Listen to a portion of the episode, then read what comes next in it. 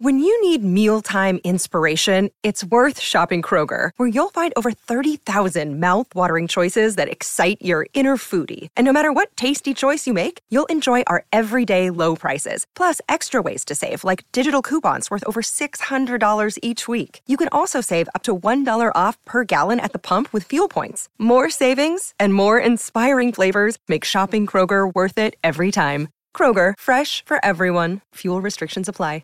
Hello, everybody. This is Marshall Poe. I'm the editor of the New Books Network. NBN listeners like to read books and buy them. So we thought we'd tell you that right now, our friends at Princeton University Press are having a remarkable site wide sale. You can get 50% off books, including ebooks and audiobooks, with the code 50, F I F T Y, at checkout until May 31. You can save some real money on Princeton University Press books. I encourage you to go there and check it out. Welcome to the New Books Network. Hello, my name is Kristen Turner, and this is New Books and Music, a podcast of the New Books Network.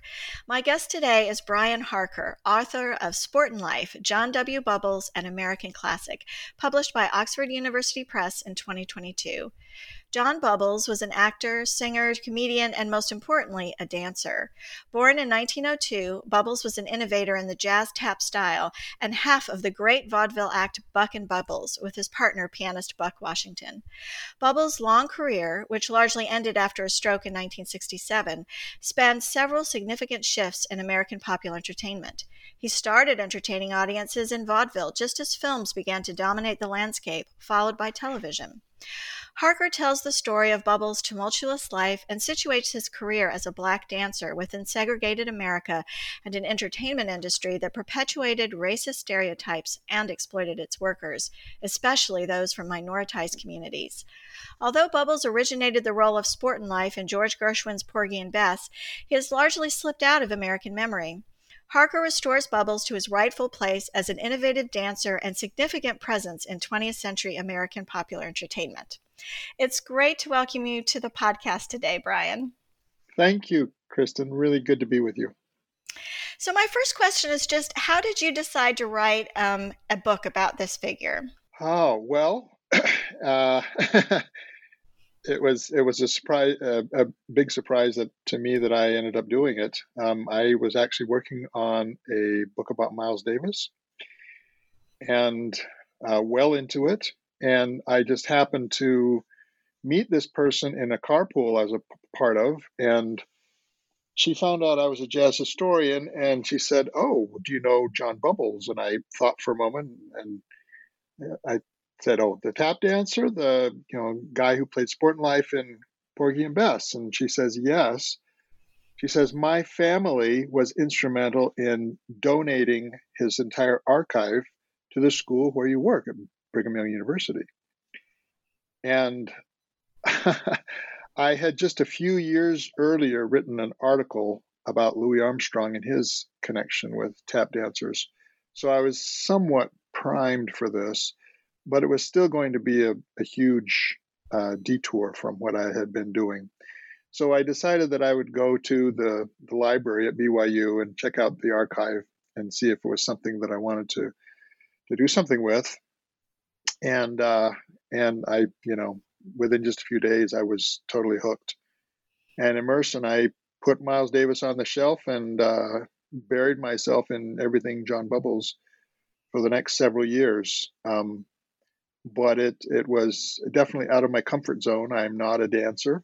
Um, I'm not an expert on dance, uh, and so although I had done some scholarship uh, involving tap dancing, I I felt uh, uh some trepidation getting to this getting into this topic, but it proved to be very very rewarding.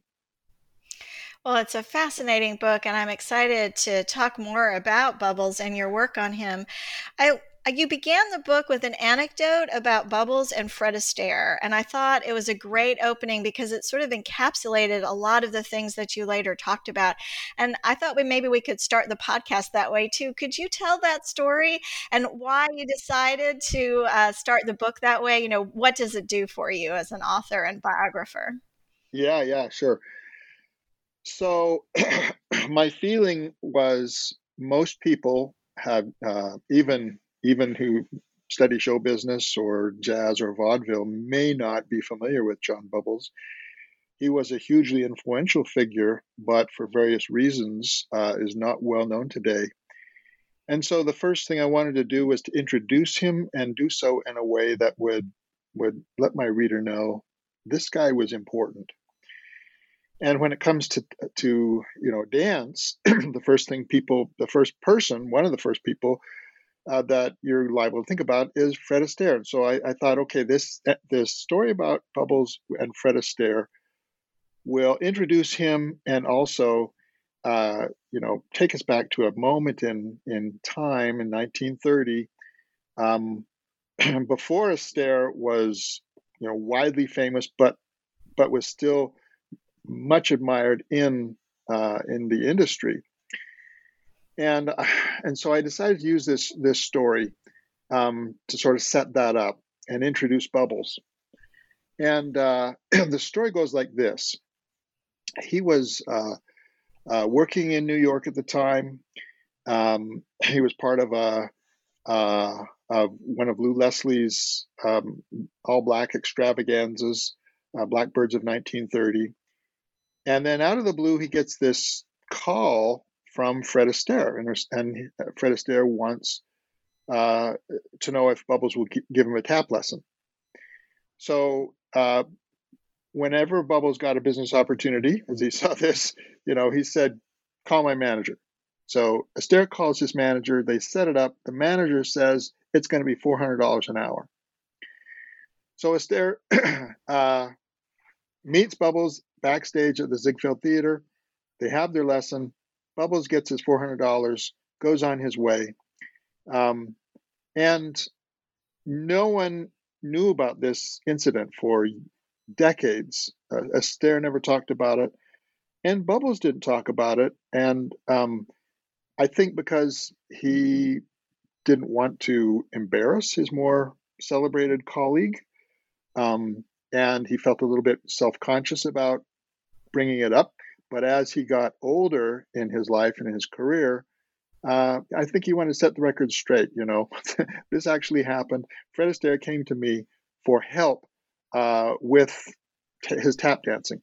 So uh, I thought that that would be a good way to start the book, introduce who Bubbles was, uh, and indicate how he was regarded by, at the time, probably the most uh, the most celebrated tap dancer in the United States. Uh, so you um, mentioned that he was important. He was important enough that Fred Astaire wanted a lesson from him. But what was important about his dancing? What what contributions did he make? Well, um, I think you can look at Bubbles as sort of the next generation tap dancer after Bill Bojangles Robinson. So Bill Bojangles Robinson was really the standard bearer uh, for tap dancing of the 1910s and, and 20s. Um, and and he was about 25 years older than Bubbles. Bubbles comes along, and uh, in the early 1920s, he's trying to distinguish himself as a dancer. Um, and shortly after he arrives in New York from uh, his home in Louisville, uh, he has this experience at the Hoofers Club in Harlem, um, where he goes in and he he does some steps and and the the senior dancers there laugh him out of the club and humiliate him. And he uh, this is how, how he, he tells the story. And then he goes on on the road uh, for a year and a half or so comes back and in that time he was determined that he would come back to new york and show them all you know and put them in their place and establish himself as uh, an up and comer and that's what he does. He he comes up with something new. We don't know what it was.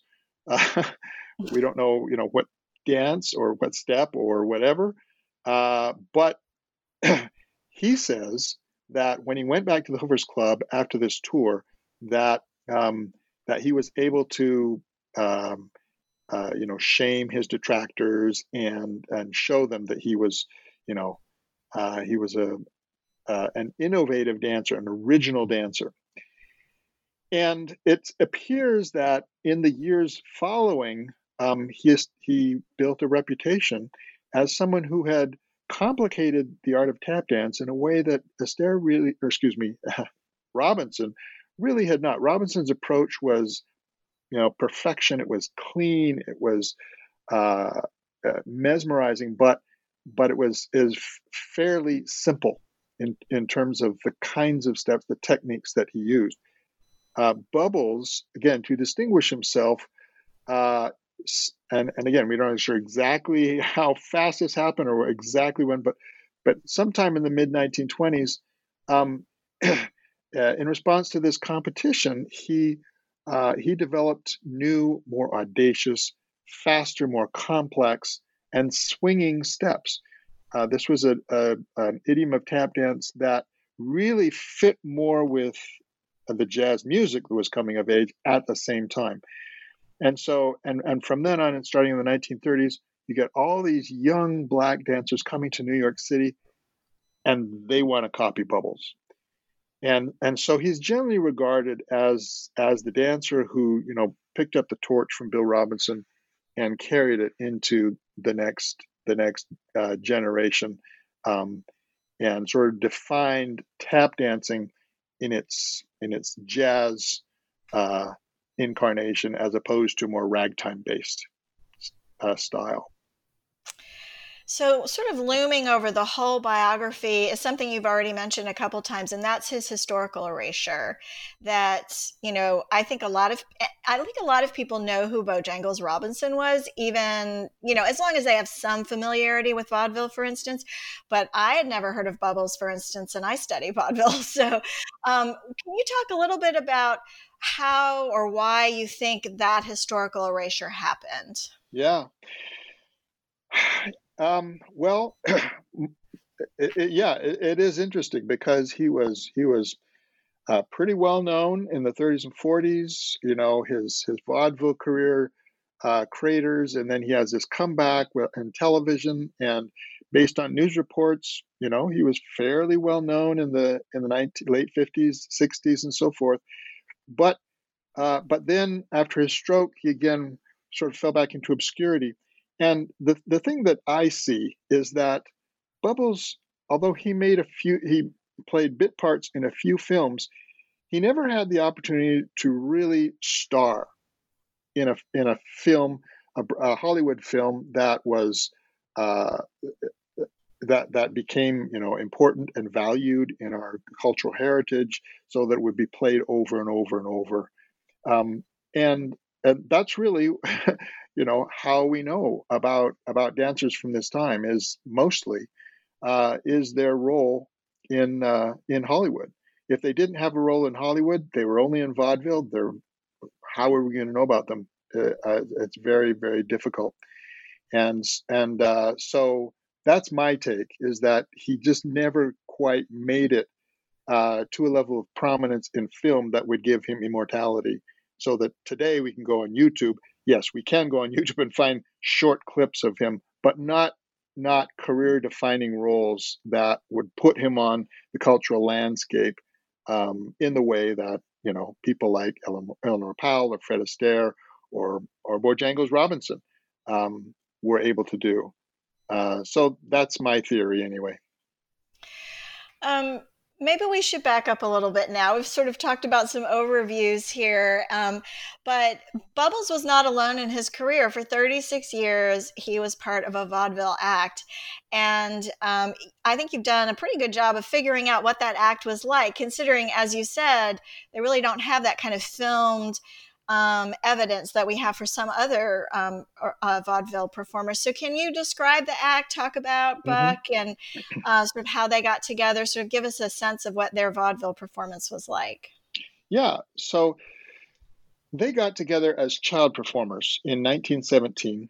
Uh, Bubbles and his family had just moved to Louisville from Indianapolis, and uh, and uh, at that time, although Bubbles had had been uh, uh, performing in black vaudeville in uh, in Nashville, um, in Louisville, in Indianapolis, um, when he came back in 1917 to, to Louisville, um, for for whatever reason, uh, he was not able to continue in black vaudeville. My feeling is it was probably due to World War World War One and the effects that that had on the black entertainment industry. Um, but in any case, he he ended up doing a lot more kind of odd jobs during this time, and he met Buck Washington, uh, who would turn out to be his partner, uh, as they were both pin boys at a at a bowling alley. He found out that Buck Washington was a fantastic pianist. Um, all I mean, he, he'd been taught by his father, but otherwise, you know, he was self self-taught and basically absorbing music orally, just completely by ear. Did not read music, um, and and neither did Bubbles read music. And so they got together. Buck would be the pianist, Bubbles would be the singer and the dancer, um, and they began performing in Louisville. Not again, not in vaudeville, uh, but uh, in these various kinds of more sort of casual settings. They'd perform in hotel ballrooms, or they perform in people's private homes, or they perform in, in the back of uh, of trucks at, at the, the Louisville Fair, um, and uh, and they they began putting together an act, and eventually they got their big break and went to New York. Um, and we know from news accounts, and there are quite a quite a few um, uh, that are accessible these days through uh, fully digitized and searchable databases. You can find lots and lots of, of reports of their performances, and they were they were kind of a um, they were a versatile group. Okay, so Buck was a, a tremendously gifted pianist, uh, very virtuosic. Um, he could bring in classical elements into his playing, combine that with jazz, and uh, and so he's very facile and fluid and um, and gifted as as a sort of just an entertaining pianist. And then you got Bubbles, who who was the virtuoso tap dancer, but he also sang. Um, and so they would sing songs together, and then uh, and then uh, Bubbles would start uh, tap dancing while Buck accompanied him, and then Bubbles would sit down at the piano, and Buck would get up and he would do a dance parody. He he would do a, a, funny dance basically, and and Bubbles would do some rudimentary accompaniment on the piano. So would switch roles that way, um, and then in interspersed into all of this, they had this constant comic banter um, that was that was uh, would have probably been a little bit uncomfortable for today's audiences to to listen to because it was almost all based on racial stereotypes and uh, jokes that uh, uh, made fun of the black culture and so forth. But nevertheless, they were they were beloved as comedians as well. So they they had this you know this whole whole shtick that that they would you know um, serve up in their vaudeville uh, per- performance, very you know varied and diversified um, with lots and lots going on. And they became very popular. Um, it's kind of, I guess, in a sense, too bad that they began to sort of hit their crest uh, right when vaudeville was starting to decline in the late 1920s. Um, and then by 1932, um, when uh, the Palace Theater stopped showing um, vaudeville uh, and movies kind of seemed to sort of take take vaudeville's place. And a lot of vaudevillians had to leave the industry. Buck and Bubbles were one of the few teams that were able to keep going for another 20 years um, after vaudeville had apparently died. Right? Uh, I mean, it, it, was still a it was still a, a barely viable uh, entertainment medium in comparison to the other options. But Buck and Bubbles were so popular uh, that again they were able to keep going all the way till 1953, really, when finally their partnership and uh, their role in vaudeville came to an end. Um, what did they wear for for their performances? Um, in the early days, they mostly wore uh, well, and even into into the 30s. I mean, you do see. I was going to say you do see photos of them in top hats and you know tuxes and so forth, but that wasn't their typical attire. Um, in in a typical vaudeville performance, they wore clothes that were like clown clothes. Um, Buck, in particular, wore big long shoes, um, and they wore uh, sh- uh, pants that were too short and uh, jackets that were too long, so that so that they looked mismatched and um, sort of the opposite of you know a polished uh, erudite entertainer. They wanted to give this impression of, of being almost hobos, you know, when they would come on the stage, um, and that was that was their kind of their standard uh, their their standard wardrobe. But again, occasionally they would also gussy up and, and put on a tux. Um, well, you have described sort of what they're wearing and, and what they did, and as you said, the humor they were using in um, in their sort of comic banter was kind of rooted in the racial stereotypes of minstrelsy. And I think for me, one of the hardest things to understand and to help people in the 21st century to understand is why that kind of humor was not just popular among white audiences, which I think we can understand a little bit more easily, but was actually quite popular among black audiences. And I thought you had one of the more uh, persuasive explanations for why minstrelsy was also popular in black communities. Can you talk about that, please? Yeah. Okay. So initially, minstrelsy in the in the 19th century it was a you know before the Civil War, it was uh, mostly an all-white phenomenon where you have white performers blacking up uh, with the burnt cork and going out on stage and, do, and doing songs and dances that um, uh, that uh, tapped into what they conceived as slave entertainment. And uh, and then after well, excuse me, after the Civil War, um, now it's possible for uh, black entertainers to get in on the act but that was the only act in town. It's like if we want to be a part of this, we have to capitulate to the demands of the of the industry. We have to basically black up ourselves and go through this sort of self mockery, um, and and uh, and so it was a you know initially a, a very demeaning thing, and I, I think that that demeaning character never really went away.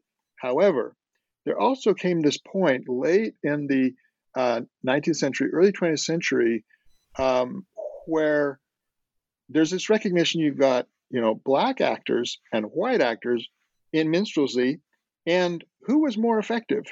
Who was more entertaining?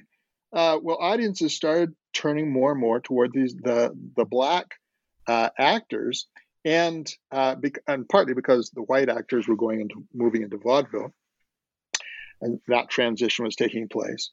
Um, but there was this sense that the black actors were more authentic, um, you know, and and and entertainers felt that, audiences felt that, and so the, the, you know people that were um, uh, uh, working in um, uh, minstrelsy or indeed vaudeville because they shared a lot of the same kinds of um, kinds of tropes. Uh, if they were black, they would they would want to advertise that we're the real deal. We are genuine black comics, right? Um, and so you've got uh, Bert Williams and George Walker who build themselves as two real coons.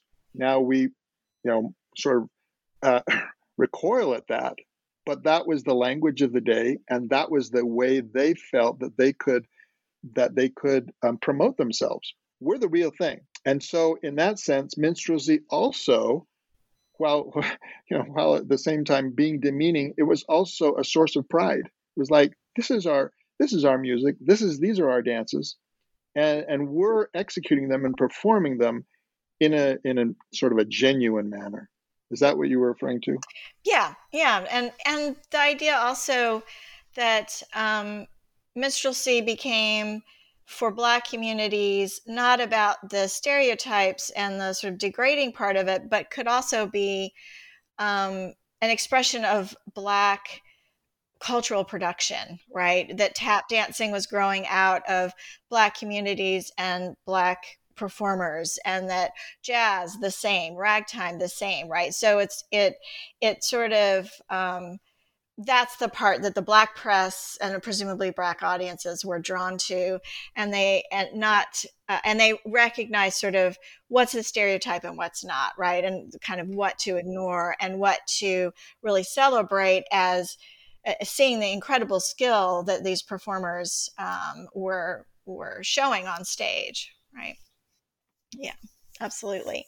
So, um, one of the sort of out, outcomes of this sort of minstrelized um, entertainment landscape was Porgy and Bess, right? The great opera by um, George Gershwin, which I think today lots and lots of people see as problematic in a lot of ways, for for I think for good reason. Um, and uh, Bubbles, what Gershwin actually reached out, as you say, and asked Bubbles to play Sportin' Life was one of the major roles.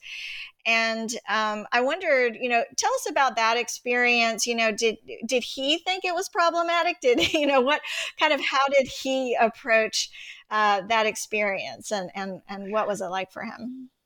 Right. Well, um, he didn't talk about ever feeling that it was problematic, and and Bubbles later in life, when he gave interviews, um, he rarely spoke of of um, feeling exploited racially, uh, or at least, you know, in a direct way. He would he would sort of under the table kind of kind of share stories or incidents that think, okay, that yeah, that's that's what he's talking about. Um, and and clearly he, you know, racism was a huge part of his his life and his consciousness. However, um, he had you know he'd grown up in an era where you don't talk about those things in polite company it's not a good idea. And if you want to get a job, you definitely don't want to look like you're complaining about the way you're being treated. And so he, um, you know, he didn't, he didn't, to my knowledge, he, he didn't ever um, talk about the racially problematic aspects of Porgy and Bess. And what I would also say is they were probably more enlightened um, than most of the entertaining the entertainment styles he was he was engaged in on a daily basis. So Porgy and Bess was probably, uh, you know, somewhat elevated in its in its take on um, on race in America and the role that Black people could play, um, despite the stereotypes that continued. um, but he was when he uh, he was uh, asked to play Sportin' Life by Gershwin. It was uh, the story goes that Gershwin saw saw Buck and Bubbles uh, stage act, and he thought the Bubbles would be perfect for uh, for Sportin' Life, and so he reached out and asked Bubbles if he would be willing to play that part. And Bubbles said, "On one condition, do you hire my my partner Buck too, because we don't want to split up." Because they he knew that that you know, uh, Porgy and Bess would take months, and and they would not be able to take vaudeville jobs during that time. So uh, if they're going to stay together as an act, Buck's got to come too. So, so Gershwin hired both of them, gave Buck a, a, a bit part basically, and uh, and and Bubbles. Um, it's funny. At first, he just he didn't think anything of it. He he said it, to me it was just another show. You know, it wasn't anything special, just a job. Um, but there was something going on behind the scenes that made it different, and that was uh, all the or most of the characters at least in Porgy and Bess uh, were played by were black characters played by black actors and singers, um, and they were not from vaudeville. They they were classically trained. They'd been to conservatories. They had studied for years. Uh, they were opera singers, um, and they understood that world. And Buck and Bubbles didn't understood nothing of it. They didn't even read music, so they're coming in here, and uh, and uh, all the rest of the cast is kind of turning up their nose, according to Bubbles. They, you know, they didn't want to have anything to do with these lowlifes, you know, who are who are coming on and sharing the stage with with these classically trained um, musicians. And so there was this tension between initially between Bubbles, Buck and Bubbles, and their cast, their fellow ca- cast members, um, and resentment that you know these vaudevillians were being brought in, being paid more than everybody else, and uh, because they had to be paid more because they could make a lot more money on vaudeville. Uh, and and you know, Bubbles was he was a troublemaker. On top of that, he was causing problems. He was smoking marijuana. He was doing all kinds of things, and uh, and and he was late coming to rehearsals. And so a lot of these, their again, their fellow castmates were resentful of them, who they were, what they stood for, the trouble they were causing, and uh, and yet Gershwin was just, you know, iron. His loyalty to Bubbles was ironclad. He he never uh, gave a thought to dismissing him, uh, despite uh, you know demands of the director. I mean, not the not the director, the um, the conductor of the orchestra, uh, and others who didn't think he belonged there. And the irony, of course, is that uh, that Porgy and Bess received rave reviews, and the and many the, the leads often you know uh, came in for a lot of that praise. But Bubbles, uh, according to my research at least, um, got the most effusive praise um, from both black and white sources. He he was just he kind of stole the show and became the star of the show. We don't often think of that when we think of Porgy and Bess today, um, but but if you go back and read those accounts, uh, it's it's quite clear he stood out for a lot of people above all of his castmates. And when he realized how much you know, he was appreciated, I think he changed his tune because he came to be very proud of his his role in Porgy and Bess and and felt, you know, for the rest of his life that was one of his great achievements, which it absolutely was. Well, I think that is a something that happens in a lot of his performances. You often say in the book that he was he was rarely the headliner, but they were often the one Buck and Bubbles or Bubbles by himself, they were the ones that really came in for all the critical praise. You know, they must have been really electric on stage, which is something that it's hard for film to capture. And as you say, they really didn't have many film opportunities on top of that. And you have some, um, you do talk about their film work, however, and I, I'd love you for you to just talk a little bit about what they were able to do in film and sort of what kind of roles did they have, and also why do you think they weren't able to really connect with with Hollywood very well. I mean, because certainly other black dancers of the period were successful. Of course, Bill Robinson is the first person that comes to mind, but like the Nicholas brothers and other people also, you know, really came to fame through their film work. But some Buck and Bubbles, not so much. Right, exactly.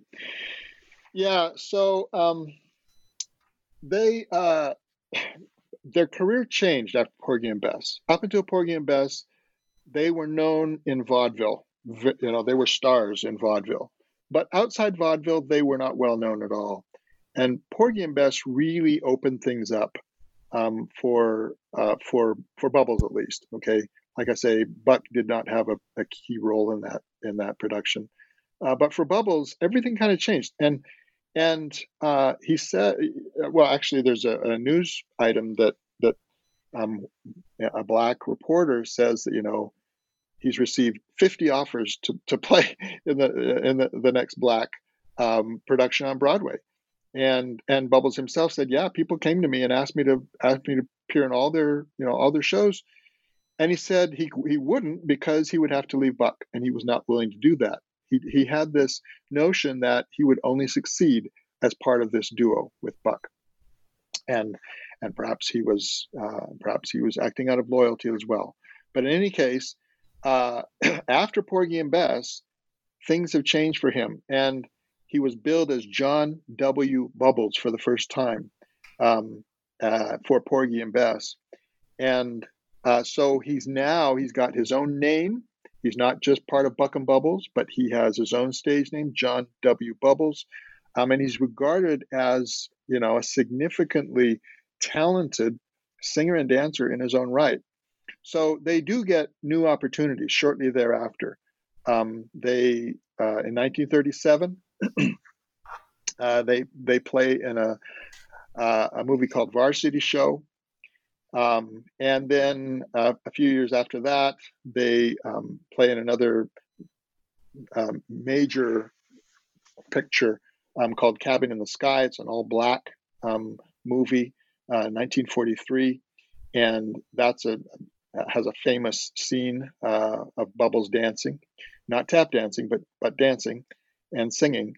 Uh, and then elsewhere in the 40s, they they played a few, just a few more um, uh, shows. They they did a uh, uh, a movie with um, with Danny Kaye called "The Song Is Born." But in any case, they they they appeared in several uh, a handful a handful of Hollywood films. They're uh, and and in all of them, Buck had a bit part, nothing nothing more. Bubbles had a more prominent role in Cabin in the Sky. Um, he he did play uh, a more a central figure, but again, that was an all black film, and uh, and therefore it was its distribution was going to be inherently limited. Um, and but in his in their first movie, Varsity Show, um, that was a that was a uh, you know a standard white uh, Hollywood film, Warner Brothers. Most of the cast was was white. The you know the, the leads leads were all white. Buck and Bubbles played janitors, um, and and so they they had this kind of side role in any case, and their their role in the story was kind of just attached on it. It was not integrated into the story in any way. They had a couple of scenes, but both scenes uh, let you know added up to less than five minutes in the whole show, in the whole movie. Uh, when you when you go and read Variety's review of the movie, they're not even mentioned. They're indicated in the cast, but the reviewer does not mention Buck and Bubbles. Um, and and despite the fact that uh, that you know they are able to show their stuff for a few minutes, you, you get to see Bubbles uh, tap dance. It's the first extended uh, opportunity to see him dancing on film, tap dancing on film, and it's great. But it's only about a minute long. Um, and so the question then becomes, you know, why were they so slighted in this opening salvo in Hollywood? And why, you know, it took 30, 1937 to 1943 to be in another movie. Um, and then all of their other white movies in the 1940s were uh, just forgettable. I mean, almost nothing.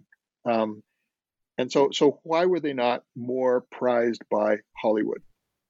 And again, it's hard to know for sure. But as you say, there were other black actors who were successful.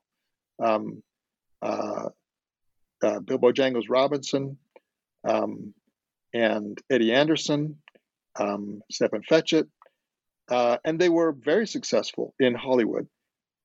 Think about the roles that they played. They played um, they played uh, servants. They played uh, buffoon-like roles. Uh, in the case of Stepin Fetchit, for sure.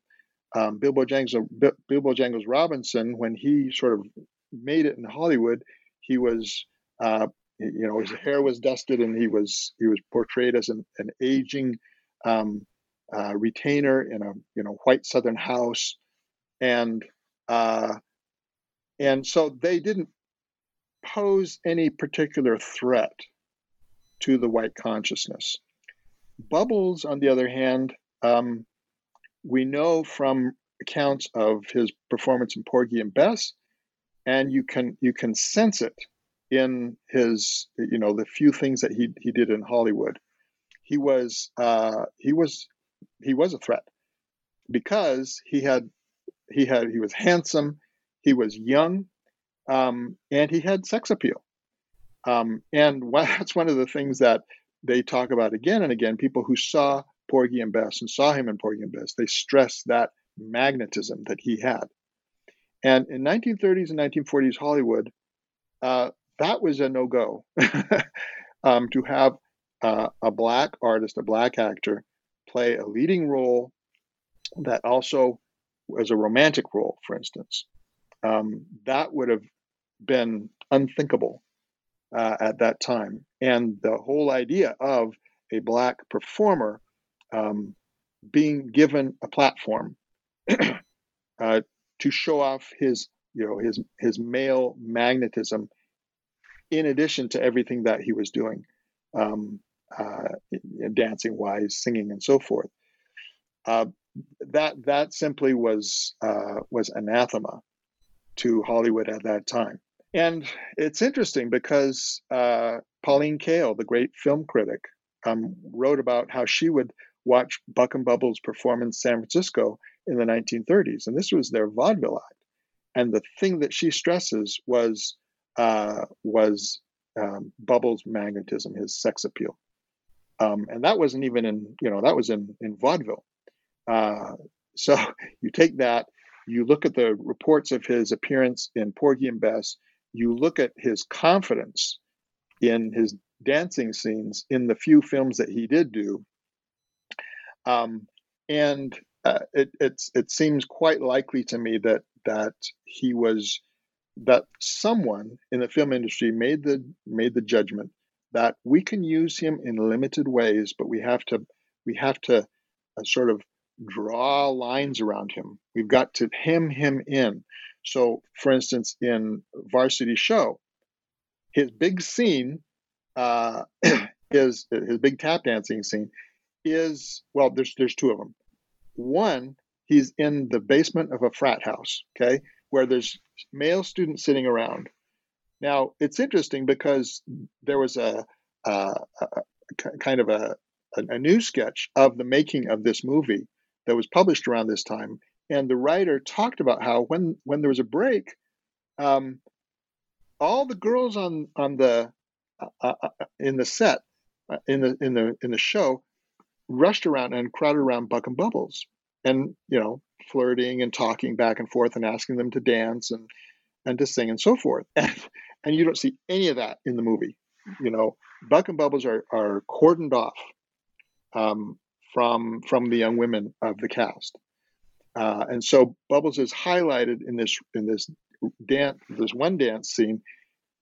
You know, he's put down in the basement, uh, you know, metaphorically away from away from everyone else in a place where only you have a few uh, a few um, male students can watch him. Um, and then the other scene is on a fantasy set. No one else is around. It's it's in this uh, uh, part part of this this Broadway show that the the, the cast was uh, bringing off right near the end.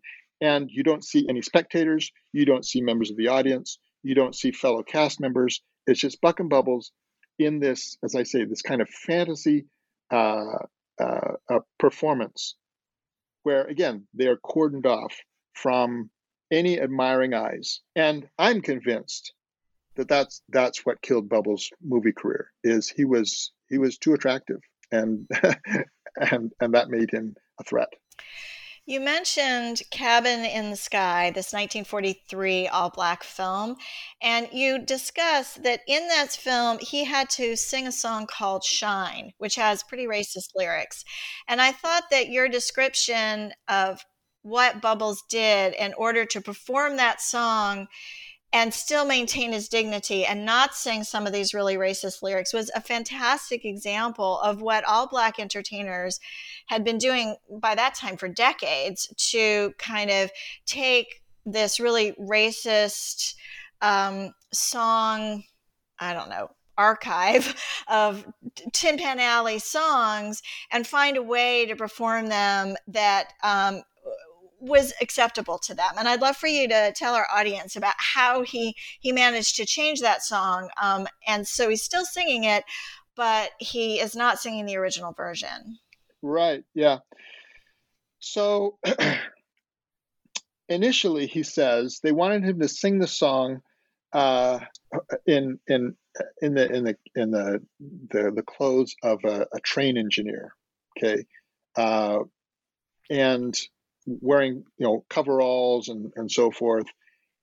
And he tried it and he said it just didn't work because it was it was too he didn't say this word but it was basically too demeaning too uh, not respectful enough of what he was trying to do. And so he met with the top brass uh, uh, of of uh, of the movie studio and they agreed that they would give him a different setting. So they put him in a nightclub, and he could he could dance and and sing in a in a nightclub setting. And he said, "Okay, that's fine." But then he wanted to change the lyrics of the song because the an, a, original verse of the song uh, is all about all these um, these racist nicknames that white people had come up with for this particular black person. Um, and and it, it goes through all of these these nicknames and then ends up with shine And he, Bubbles, proposed substituting his own verse, and he had actually written out a verse. Uh, they didn't. Uh, they didn't accept his, his, his particular version, but they did. Uh, they did uh, accept an idea he had, which was, let me talk about um, my appearance. Okay, and so the first thing you see, hear him singing in that song is, "What is it about me that makes me feel well dressed?" And then he goes through and he talks about his hat and his cane and all these different things. and it doesn't really work textually because it goes from being well dressed. That's why they call me Shine, you know. So it doesn't doesn't connect that way, but it takes the edge off and removes that very offensive opening verse. Um, and I think that's what what Bubbles really wanted to do.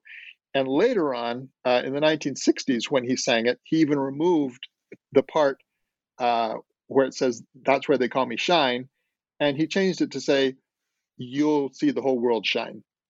You'll you'll make the whole world shine. And so he was just eliminating that that whole the whole bit. But even in 1943, he was already getting rid of that. And uh, and so when he sang it, um, and you and you can still find this on YouTube.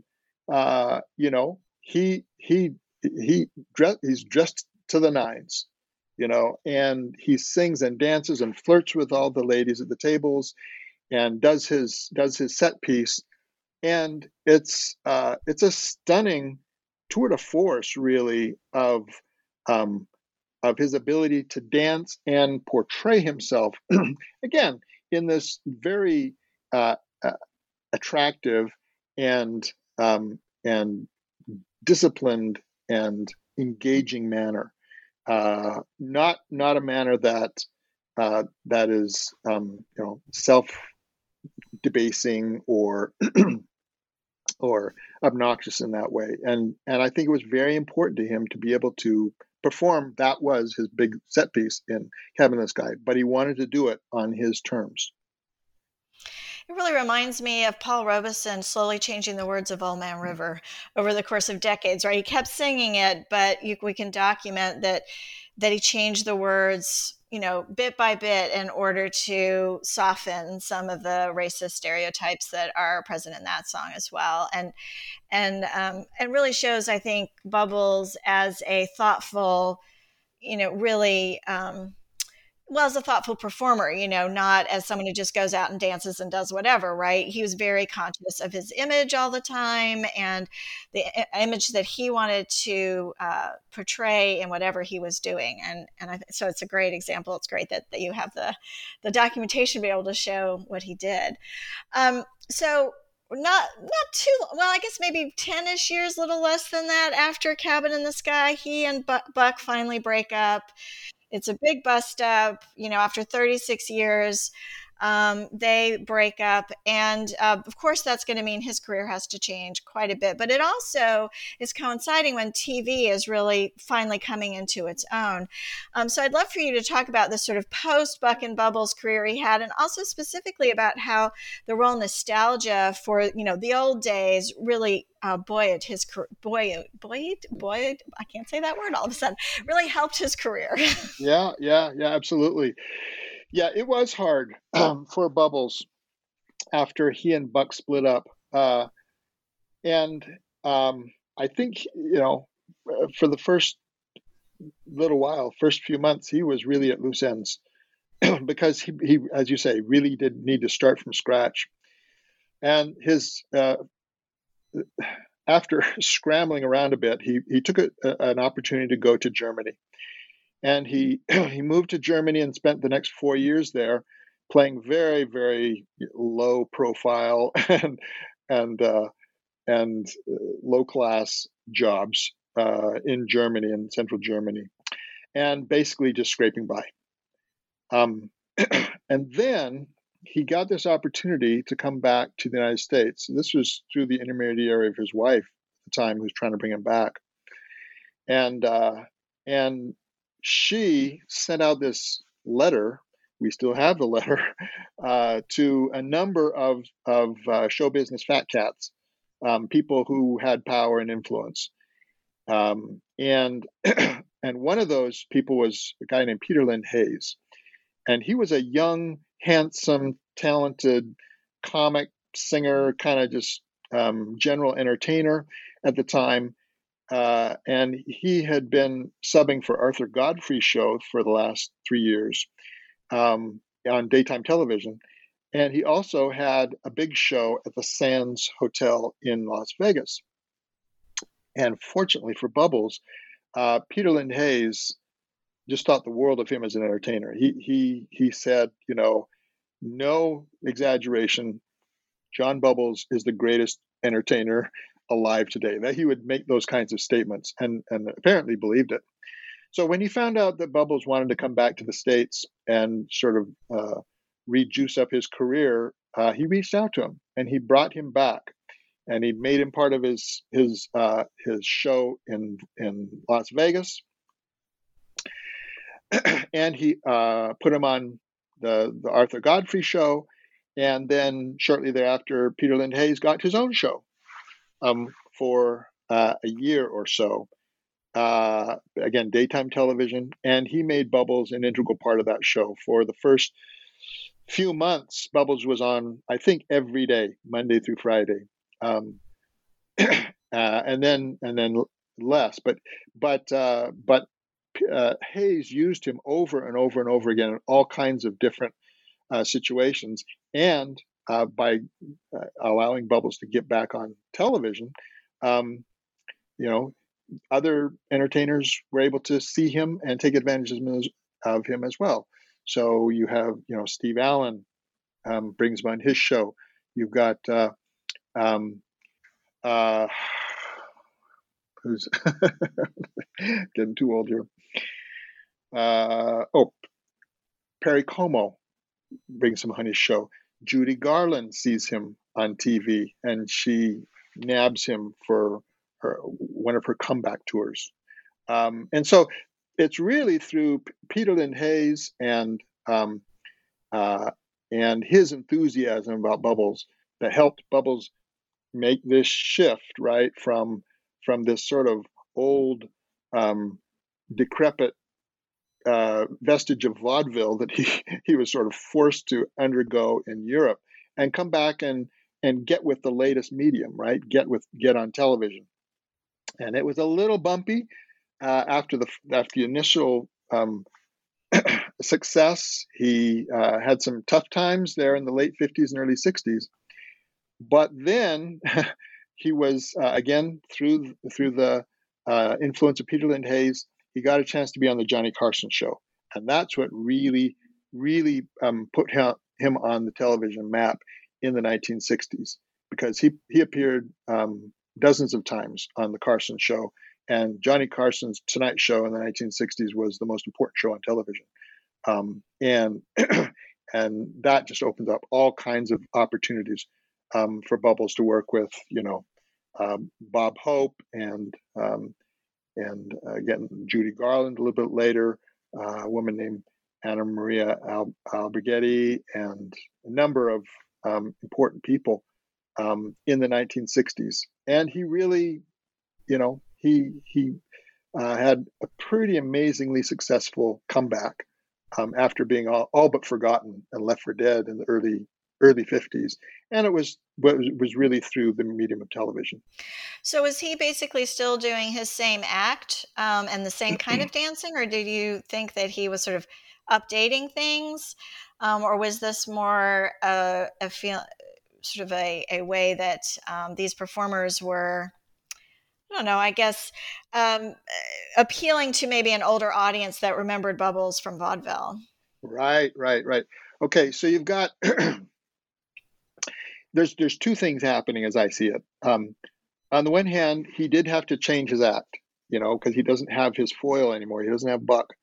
Um, so when he did his his nightclub act, his solo act, uh, he he would come out and do basically his greatest hits. So he would do "It Ain't Necessarily So" from Porgy and Bess, and he, he would do the you know "Shine" from uh, Cabin in the Sky. Those were his two biggies, and then he he might uh, round it up uh, with "Lady Be Good" or something like that. But he might have three or four different numbers as part of his uh, as part of his nightclub act, um, uh, or at least for a set of his nightclub act.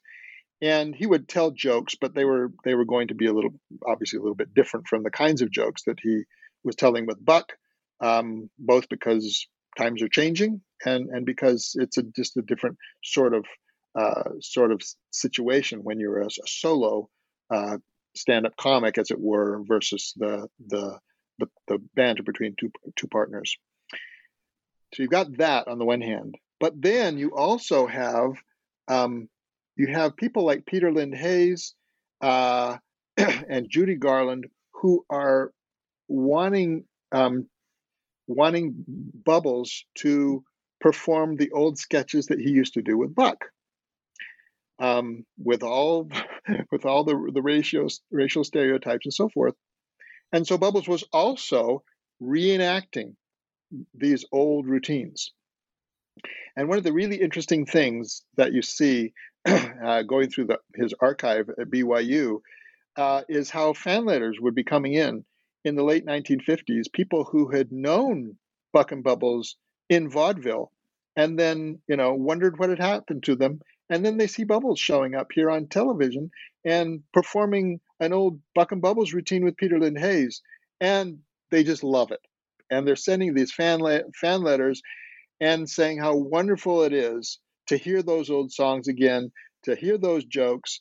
Uh, it takes me back to your old routines in vaudeville and and in, indeed um, his his value as you know as a purveyor of nostalgia uh, that was probably his key drawing card in those years in the late 50s and 60s was that here was a relic of old time show business in the united states and it was it was the middle uh, middle uh, middle aged and a little bit older aged uh, patrons who who loved who seemed to have loved him the most for that reason. Um, so we're sort of coming to the end of this interview, but I wanted to wrap up our discussion of the book with the other with another theme that runs through the whole book that I thought was really important and might be a way to sort of cap off everything you've talked about, and that is the his sort of forced interaction with um, the entertainment industry and the way in which it really disadvantaged black performers um, both because the, indus- the industry was segregated because for most of his career he was working in segregated america with legalized segregation but also just the ways that um, management worked and the sort of power differential between white management and black performers was a constant impediment in mm-hmm. his career mm-hmm. i was wondering mm-hmm. if you could sort of you know, think about and looking back on his career as a whole, what do you see as the sort of challenges that he had to deal with, um, and and how did he respond to those challenges? Right. Yeah. Well, it's like um, it's like occasionally you, you hear from you know black families uh, how their children are, are raised, um, particularly in the 20th century, um, and taught by their parents you need to be twice as good as your white competitors.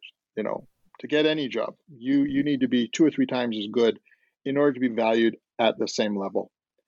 Um, and Bubbles was completely of that mindset, and he talked a lot about how you know I have to be four times as good as Fred Astaire. I have to sing three times as, as good as Frank Sinatra. You know, um, and he he did believe that. He felt that you know, where where his white um, colleagues in show business, um, you know, they they had room to make mistakes, regroup, retool, try again. Uh, there was no room for error for Buck and Bubbles. They had to be perfect, and uh, and you know they they couldn't falter ever, uh, or or else they would not be able to to maintain even the you know the the minimalist level of success that they had. And I say that because uh, one of the big crisis, crises of his life uh, was shortly after that lesson he gave to Fred Astaire in 1930. It was 1931, actually, because for 10 years, Buck and Bubbles had been playing in vaudeville. and um, and you you one of the fascinating things about writing this book was to read the newspaper accounts and see, as you you've already mentioned, Kristen, um, that you know they wouldn't be the headliners, but they were praised more than the headliners were over and over and over and over again. Uh, uh and you think, wow, what's going on here? Um, uh, by the critics. And so by the time we get to 1931, uh, Bubbles is basically discouraged uh, because he and Buck uh, still aren't given um, any kind, any kind of consistent headline status. They're not appreciated. Um, they're not being paid th- at the same rate. And and he, yeah, like I say, he became discouraged, and he swore that you know, got this this show coming up at uh, Loew's State in New York, and if they don't put my name up in lights, I'm done. I'm out of show business. And this is one of the miracles of his life. He wakes up the next morning, walks to Loew's State, and there it is, Buck and Bubbles, up in up in lights. And he uh, he really did conceive of that as you know as a divine blessing, as a as a miracle that had been given to him, maybe giving him a little nudge. Don't give up, keep at it, right? but uh, but you know this is where he is in the early 1930s. He and, and Buck uh, um, later in, in the year got a chance to perform at the Ziegfeld Follies. And again, by all accounts, uh, I shouldn't say all accounts, by, by, uh, by the accounts of black newspapers and local newspapers, uh, they stole the show. But the but the the the white critical press basically completely ignored them. And so, you know, there's this there's this feeling like no, no matter what we do, no matter how hard we work, um, even when the critics are saying in print that we're the best on the bill, we're not getting the uh, the rewards that are due to us as hardworking vaudevillians. You know, doing the same, working in the same industry as our white colleagues and that was something that uh, that he he did indeed have have to deal with throughout his career. It happened again when he and Buck um, broke into television. That they were actually in, in television uh, before uh, before they broke up, and their first few appearances on television again were praised to the skies, and yet they were not able to launch a television career at that point because you know uh, uh, a show on television could only have, um, you know, one black act for the whole show, um, and there's just not enough not enough shows when you've got, you know, a limited number of channels for a black act to be able to um, to make a career in television the way you know uh, the way white performers were able to at that time in the late 40s and early 50s. They were able to, you know, move from radio into this new medium and, you know, forge ahead. And Buck and Bubbles, despite their their talent and their ability, and clearly their ability to please, were not given that that basic security of a steady job in this new medium. Um, and it wasn't again until a little bit later uh, when he was able to establish himself as a source of you know uh, fond nostalgia that that he he was. And and with uh, it should be said with with some uh, some significant help from white veterans of the entertainment industry um, who also wanted to um, bring him bring him back before the public.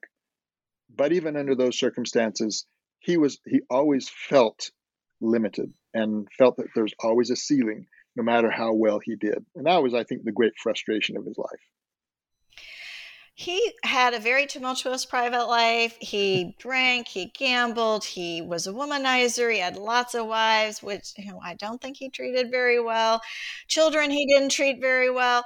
Do you think that this sort of constant frustration and feeling that, you know, there was only so far he could go, do you think that was um, one reason, or maybe the main reason that he his he just couldn't keep his private life together, or do you think that that that's too much of a kind of easy excuse for for his many uh, personal difficulties. Right. No, I think it's definitely connected. I don't think there's. I, I think, you know, um, his.